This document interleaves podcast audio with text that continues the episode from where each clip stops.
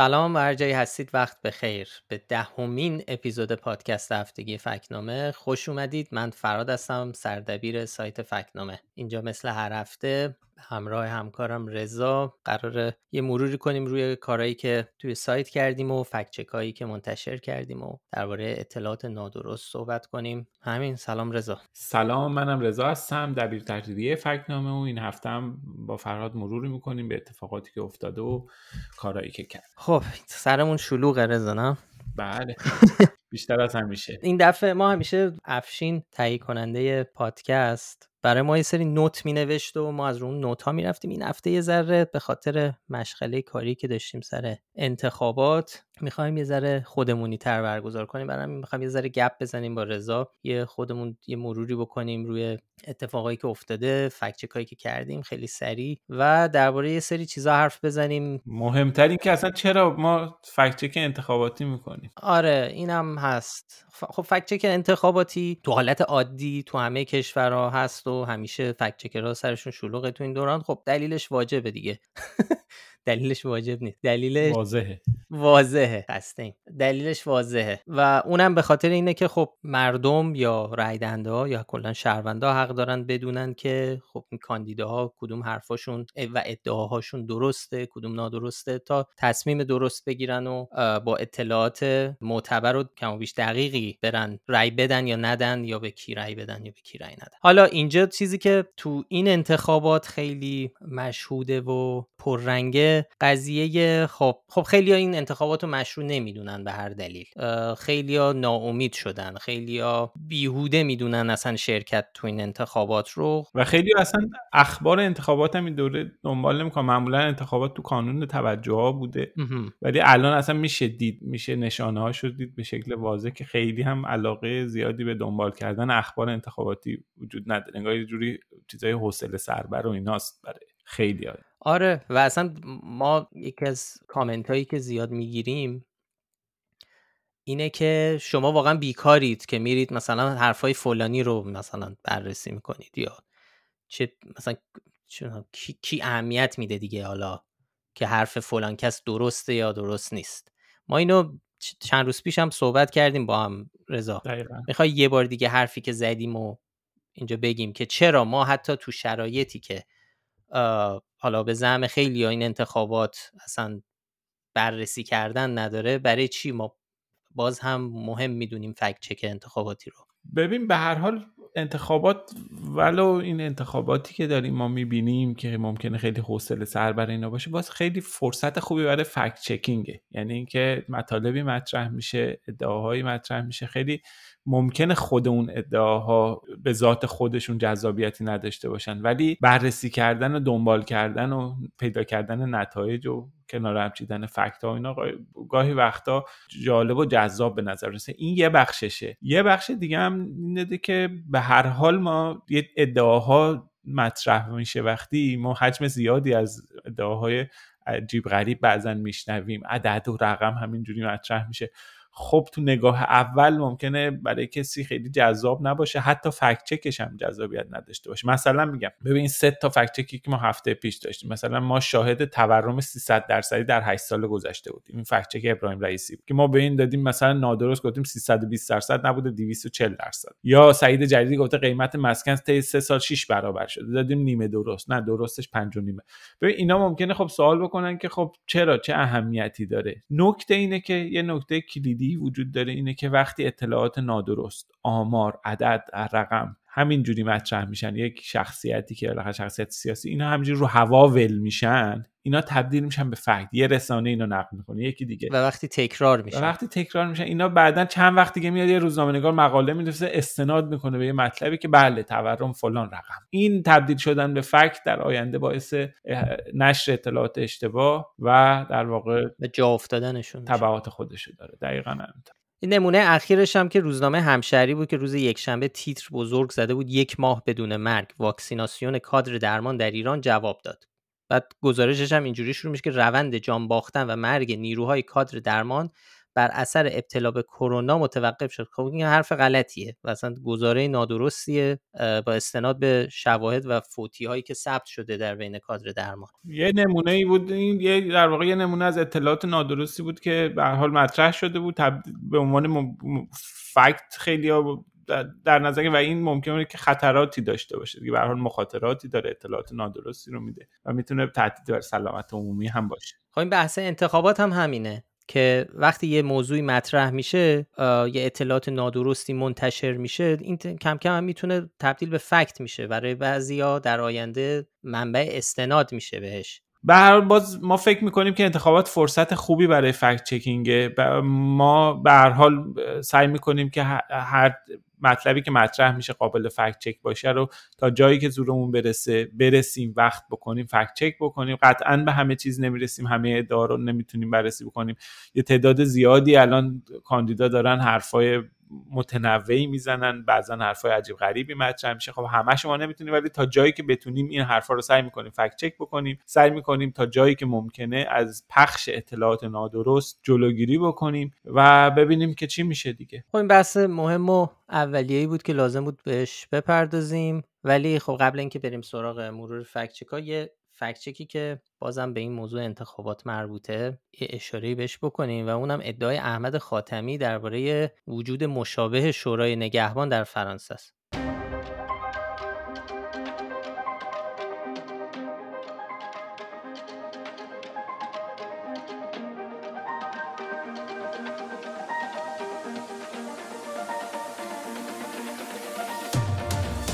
خب احمد خاتمی که خودش هم عضو شورای نگهبانه اخیرا گفته که در همه جای دنیا از جمله فرانسه هم نهادهایی مثل شورای نگهبان هستن که روی اینکه کی کاندیدا بشه برای انتخابات نظارت می‌کنن و گفته در فرانسه هم هزار رجل سیاسی مثل شورای نگهبان صلاحیت کاندیداها رو تعیین می‌کنن. این یه بحثیه که هر دفعه هی تکرار میشه خیلی تو بین مسئولان جمهوری اسلامی این قضیه تاکید میشه روش که اینکه ما شورای نگهبان داریم و نظارت استصوابی داریم یه چیز عجیب نیست. انقدر لازم نیست انتقاد کنین و چیزیه که تو همه دنیا داره اتفاق میفته و این ما قبلا هم بررسی کرده بودیم مشابه این اظهار نظر رو از طرف آقای کت خدایی سخنگوی شورای نگهبان. این دفعه هم خب باز هم تکرار شده دفعه دو سه نفر دیگه هم گفته بودن. شبیه اینو. ولی خب ما اینم فکت چک کردیم. قضیهش رو می‌خوای رضا خیلی خلاصه بگی که چرا این حرف نادرسته و ما اصلا بهش نشان شاخدار اینو ما شاخدار دادیم بهش. آره شاخدار دادیم بهش.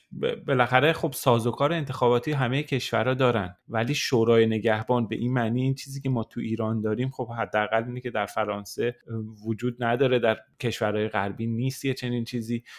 در واقع تشکیلاتی نیستش که بیاد بر اساس یه معیارهای انتظایی مثل مثلا اعتقاد و التزام مثلا افراد به ولی فقیه یا دین اینها بخواد کسی صلاحیتش رد یا تایید بکنه. یا حتی بحث مدیر و مدبر بودن مثلا. خب بالاخره این یه مفهوم انتظاری که هر موقع دلشون بخواد می‌تونن هر کسی رو به اینکه آقا ما تشخیص دادیم این مدبر نیست. اصلا خب مثلا این چجوری میشه مدبر بودن و مثلا برداشت سنجش کرد براش؟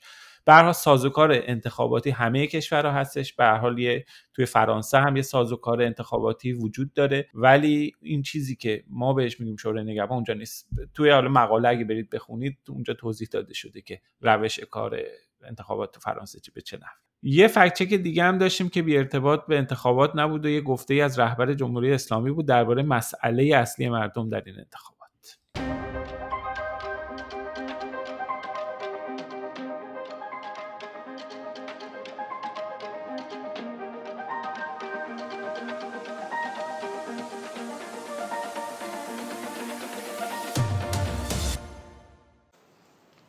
گفته شده که نامزدها در مناظرات و در گفتگوها نظر خودشون رو در باب فضای مجازی بگن. یا در باب سیاست خارجی بگن. نه آقا مسئله اصلی مردم فضای مجازی و سیاست خارجی و ارتباط با این دولت و اون دولت نیست. مسئله اصلی مردم چیزهای دیگه است. مسئله اصلی مردم بیکاری جوان هاست مسئله اصلی مردم معیشت طبقات ضعیف جامعه است. خب توی سخنرانی اخیر رهبر جمهوری اسلامی آقای خامنه ای گفت که مسئله اصلی مردم فضای مجازی و سیاست خارجی نیست بیکاری و معیشت. اولا که خب ما هیچ نظرسنجی معتبری پیدا نکردیم که همچین چیزی رو بررسی اصلا کرده باشه تایید کرده باشه. ولی در صورت ما این حرف رو ولی گمراه کننده می‌دونیم. حالا چرا؟ به خاطر اینکه یه سری شاخص کلان هست که نشون میده وضعیت اقتصاد و معیشت مردم. خب بحرانیه و این بحران اقتصاد قطعا نمی‌تونه بی ارتباط با سیاست خارجی و فضای مجازی باشه.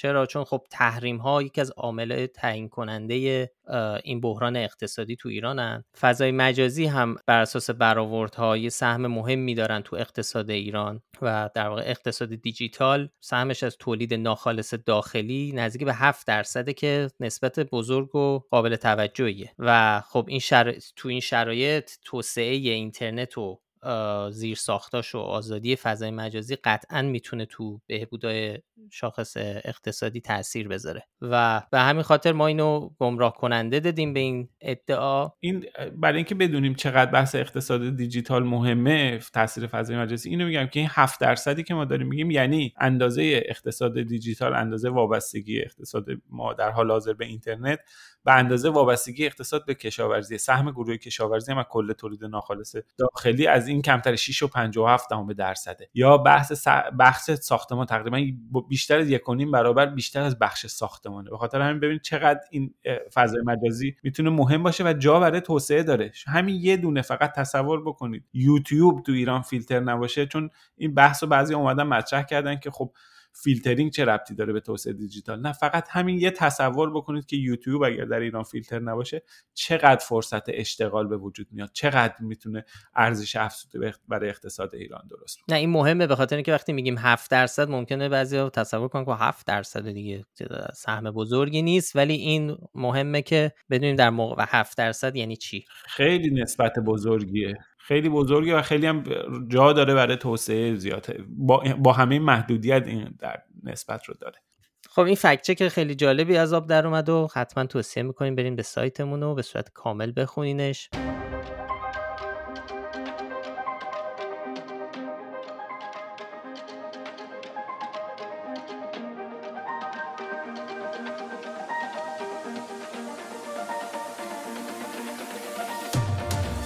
این از انتخابات البته خب خیلی فکچک فکچک انتخاباتی داشتیم و روزی چند تا داریم کار می‌کنیم. ولی خب حالا بریم سراغ یه قصه ای که هفته پیشم دربارش یکم صحبت کردم و اونم قطعی برق و علتش بود. یه بحثی بود که صادرات درباره صادرات برق ایران مطرح شده بود که ما این هفته بررسیش کردیم. یه چیزی که تو شبکه های اجتماعی مطرح شده بود و هفته پیشم یه ذره خیلی خلاصه بهش پرداختیم و اشاره کردیم این بود که این بحث به وجود اومده که به خاطر صادرات برق از ایران به سوریه و عراق کشور با کمبود برق مواجه شده و این قطعی برقا به خاطر اینه که برق ایران رو دارن میفرستن سوریه و عراق. و خب ما اینو بررسی کردیم و نادرست دادیم رضا. چرا؟ یه توضیح کوچیک بده. هفته پیش صحبت کردیم اون موقع هنوز به قطعیت نرسیده بودیم درباره این موضوع.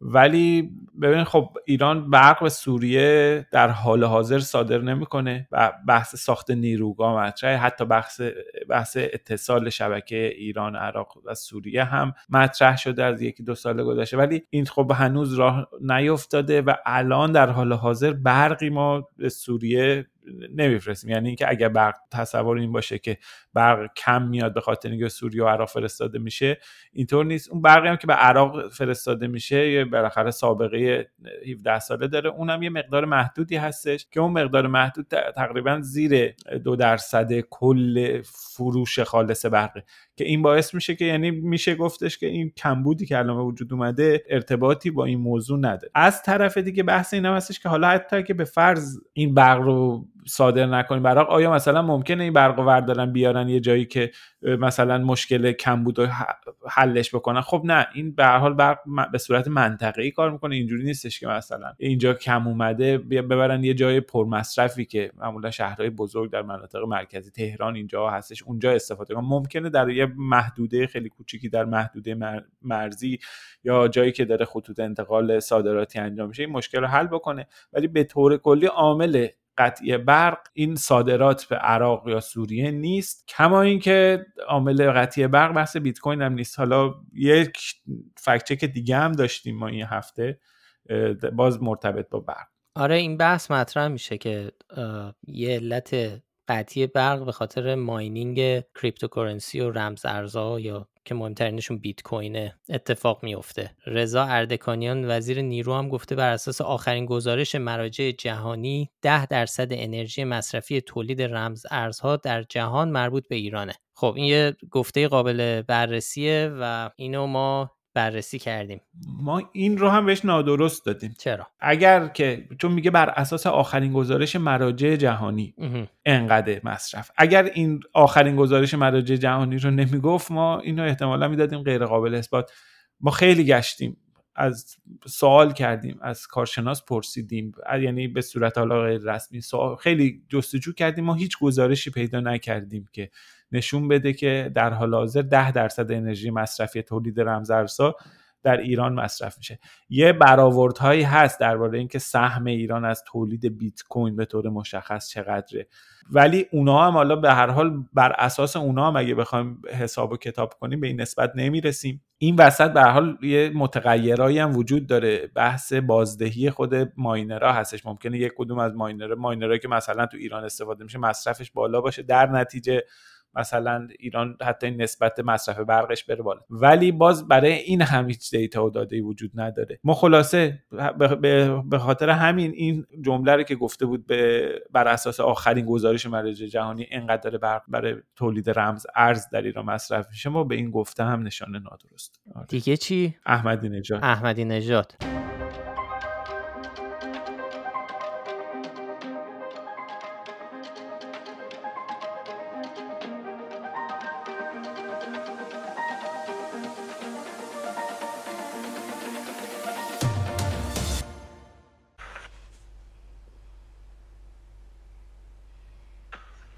خیلی متشکرم از دوستان.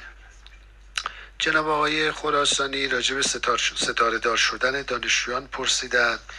قبلا من اینو توضیح دادم. ستاره دار شدن از زمان آقای معین شروع شد. بعدا ما مطلع شدیم من گفتم باید لغو بشه. این هیچ چیزی نداره یعنی مصوبه قانونی چیزی نداره و این خلاف روال هست. خب آقای احمدی نژاد همچنان تو اخبار هستن جایی نمیره. میگه احمد نژاد هم سوژه انتخاباتی حالا با اینکه رد صلاحیت شده اینا ولی هنوز در فضای انتخابات داره حرف می‌زنه. آره فضای انتخابات داره حرف می‌زنه و تو کلاب هاوس هم جلسات چند ساعته می‌ذاره و صحبت می‌کنه انگار نه انگار که صلاحیتش اعراض نشد و قرار نیست یعنی کاندیدا نیست. ولی خب حضور پررنگی داره. خب ما در صورت به خاطر اهمیتی که و اهمیت و نقشی که محمود احمدی تو سیاست ایران داره به حرفاش توجه می‌کنیم. اخیرا تو کلاب هاوس یه جمله ای گفت که به نظر ما خیلی جالب بود که بررسی کنیم. یه ادعایی کرد که همینطوری که شنیدیم درباره ستاره دار شدن دانشجو که تو زمان دکتر معین شروع شد و یعنی آقای احمدی نژاد دستور توقفش رو داده. خب این به نظر ما ذره عجیب اومد چون ما همچین چیزی به یاد نداشتیم ولی با اینها رفتیم بررسی کردیم ببینیم تهوتو قضیه چیه. خب این یعنی اینو متوجه شدیم که خب قسمت اول حرفش غلطه. یعنی اینکه در زمان دکتر موین شروع نشده و این برمیگرده به مصوبه سال 1364 شورای عالی انقلاب فرهنگی و ربطی به دوران وزارت علوم مصطفی معین نداشته. در اون دوران هم بوده ولی یعنی در واقع از قبل از معین شروع شده بوده. ولی آره اون موقع شروع نشده. از دهه 60 این قضیه شروع شده. ولی خب بعد از سال 85 و بعد اینکه بعد ستاره دار شدن تعداد زیادی دانشجو این قضیه خب که تبدیل به یک موضوع خبری میشه و یک مسئله عمومی میشه و با این حال ولی ما هیچ سند و مدرکی پیدا نکردیم که آقای احمدی نژاد یا هیچ کدوم از اعضای دولتش دستور به نمی‌دونم لغو این ستاره دار شدن داده باشن. به جاش ولی یه چیزی پیدا کردیم یه گفته از کامران دانشجو که وزیر علوم دولت آقای احمدی بود که توی جلسه عمومی گفته بود ستاره دار کردن دانشجویان اصلا کار بدی نبود و کار خوبی هم بود. یعنی نه تنها دولت احمدی نژاد نشانه ای از مخالفت با این روند نداشته و ما پیدا نکردیم بلکه حالا این نقل قولم از وزیر علومش دیدیم. به حال ما به این گفته به خاطر اینکه اساسا از پایه نادرست و بسیار خندهدار بود شاخدار دادیم. ببین یه توی گزارش نقض حق تحصیل هستش که سال 91 منتشر شده. توی این گزارش اومده خب به حال ما می‌دونیم که صدها نفر دانشجو ستاره دار شدن. به این معنی که در کنکور مثلا ارشد پذیرفته شدن جلو اسمشون ستاره زدن به اسم کمبود و نقص مدارک که بالاخره بعضیا با تعهد با بالاخره مشکلشون حل شد. ولی دست کم 126 دانشجو در 8 سال دولت احمدی نژاد از ادامه تحصیل محروم شدن. به حال طرح چنین مسئله در این شرایط و دو تا گزاره اشتباه پشت سر هم یعنی یک گزاره بدون سند اینکه این دستورش داده و یک ادعای اشتباه خب ما این رو به شاخ داد اصلا دستورش دستور توقف داده هیچی؟ اصلا میگم وزیرش حتی تاییدم کرده. البته گفته کامران دانشجو مال سال 93 بعد از دوران وزارت اینو مطرح کرده اینم اشاره بکنیم. خیلی یعنی دفاع کرده از عمل کرده دولت خود یعنی در دولتی که درش حضور داشته. ما یک فکچک غیر انتخاباتی و غیر سیاسی هم بگیم و بریم سر کارمون که خیلی سرمون شلوغه. و اونم درباره کروناست و باز آقای حسین روازاده که از مروجان طب سنتیه یه درمان برای کرونا معرفی کرده.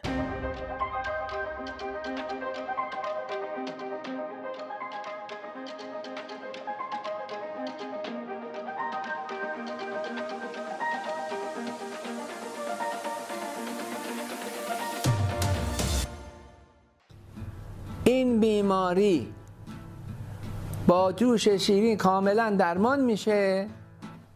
و من حاضرم وارد این بازی هایی که اگر جرأت می کنید وارد بیمارستان شوید با کرونایی ها از نزدیک ارتباط داشته باشید. ببینیم آیا می اینها همش بازیه. من آمادگی این رو دارم. اینو به تمام مسئولین کشور میگم. شخصا خودم وارد آزمایشگاه بشم. این ویروس رو از طریق آزمایشگاه به من منتقل کنید. و من خودم رو جلوی بقیه درمان می‌کنم و هیچ اثری از این بیماری در بدن من نخواهد بود. من صدها بیمار کرونایی رو کرونایی در حال مرگ که آمادن که شهادت بدن. با ایشان خودم هر سه بدون هیچ ماسکی در زیر یک پوششی چادری چادر شبی ملافهی بخور جوش شیرین دادیم. نه تنها بنده گرفتار نشدم بلکه بیماران من هم درمان شدن. خب این ادعام بی اساسه.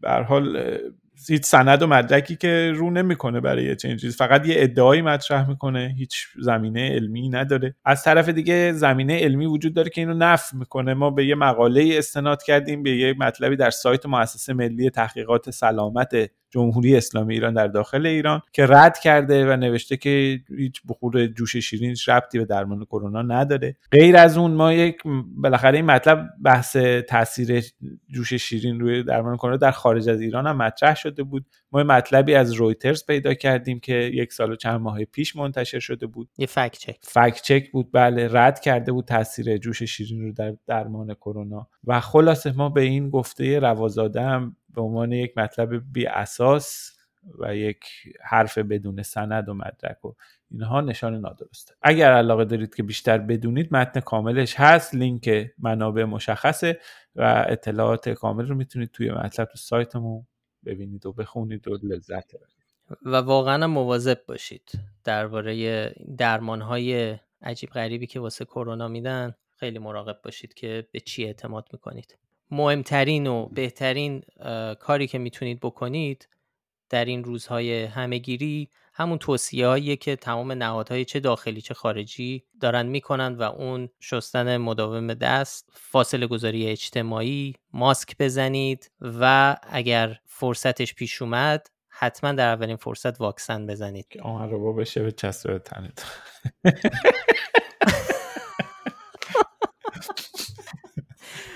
تنت هفته دیگه اونو یه قسمت ویژه باید درش بذاریم. خیلی تازه اومده. این تازه اومده. این بحث آهنربا که واکسن بزنین من بدنت آهنربا میشه. قاشق میچسبه خب از اون حرفاست که سعی می‌کنیم هفته دیگه بهش بپردازیم. اینو تازه همین امروز که الان چهارشنبه است. ما داریم اینو ضبط می‌کنیم. خیلی زیاد پخش شده. حتما بهش می‌پردازیم. ولی تا اطلاع ثانوی این حرفا رو باور نکنید تا وقتی که ما حالا بیشتر دربارش حرف بزنیم ولی خب این حرفا حرفهای نادرستی است. حالا مؤدبانه بگیم. بس کنیم بریم دیگه. بریم, بریم, بریم. دنبال کارمون. خیلی کار داریم. خب خیلی ممنون که پادکست فکنامه رو میشنوین. حتما اینو پادکست رو معرفی کنید به دوستانتون هر کی که فکر می‌کنید علاقه منده برای پیدا کردن این پادکست کافی اسم فکنامه رو به فارسی و انگلیسی تو همه اپ های پادکست جستجو کنید و مثل همیشه ما لینک مطالبی رو که بهشون اشاره کردیم در بخش توضیحات اون اپیزود می‌ذاریم که راحت براتون قابل دسترس باشه. تهیه کننده پادکست افشین صدری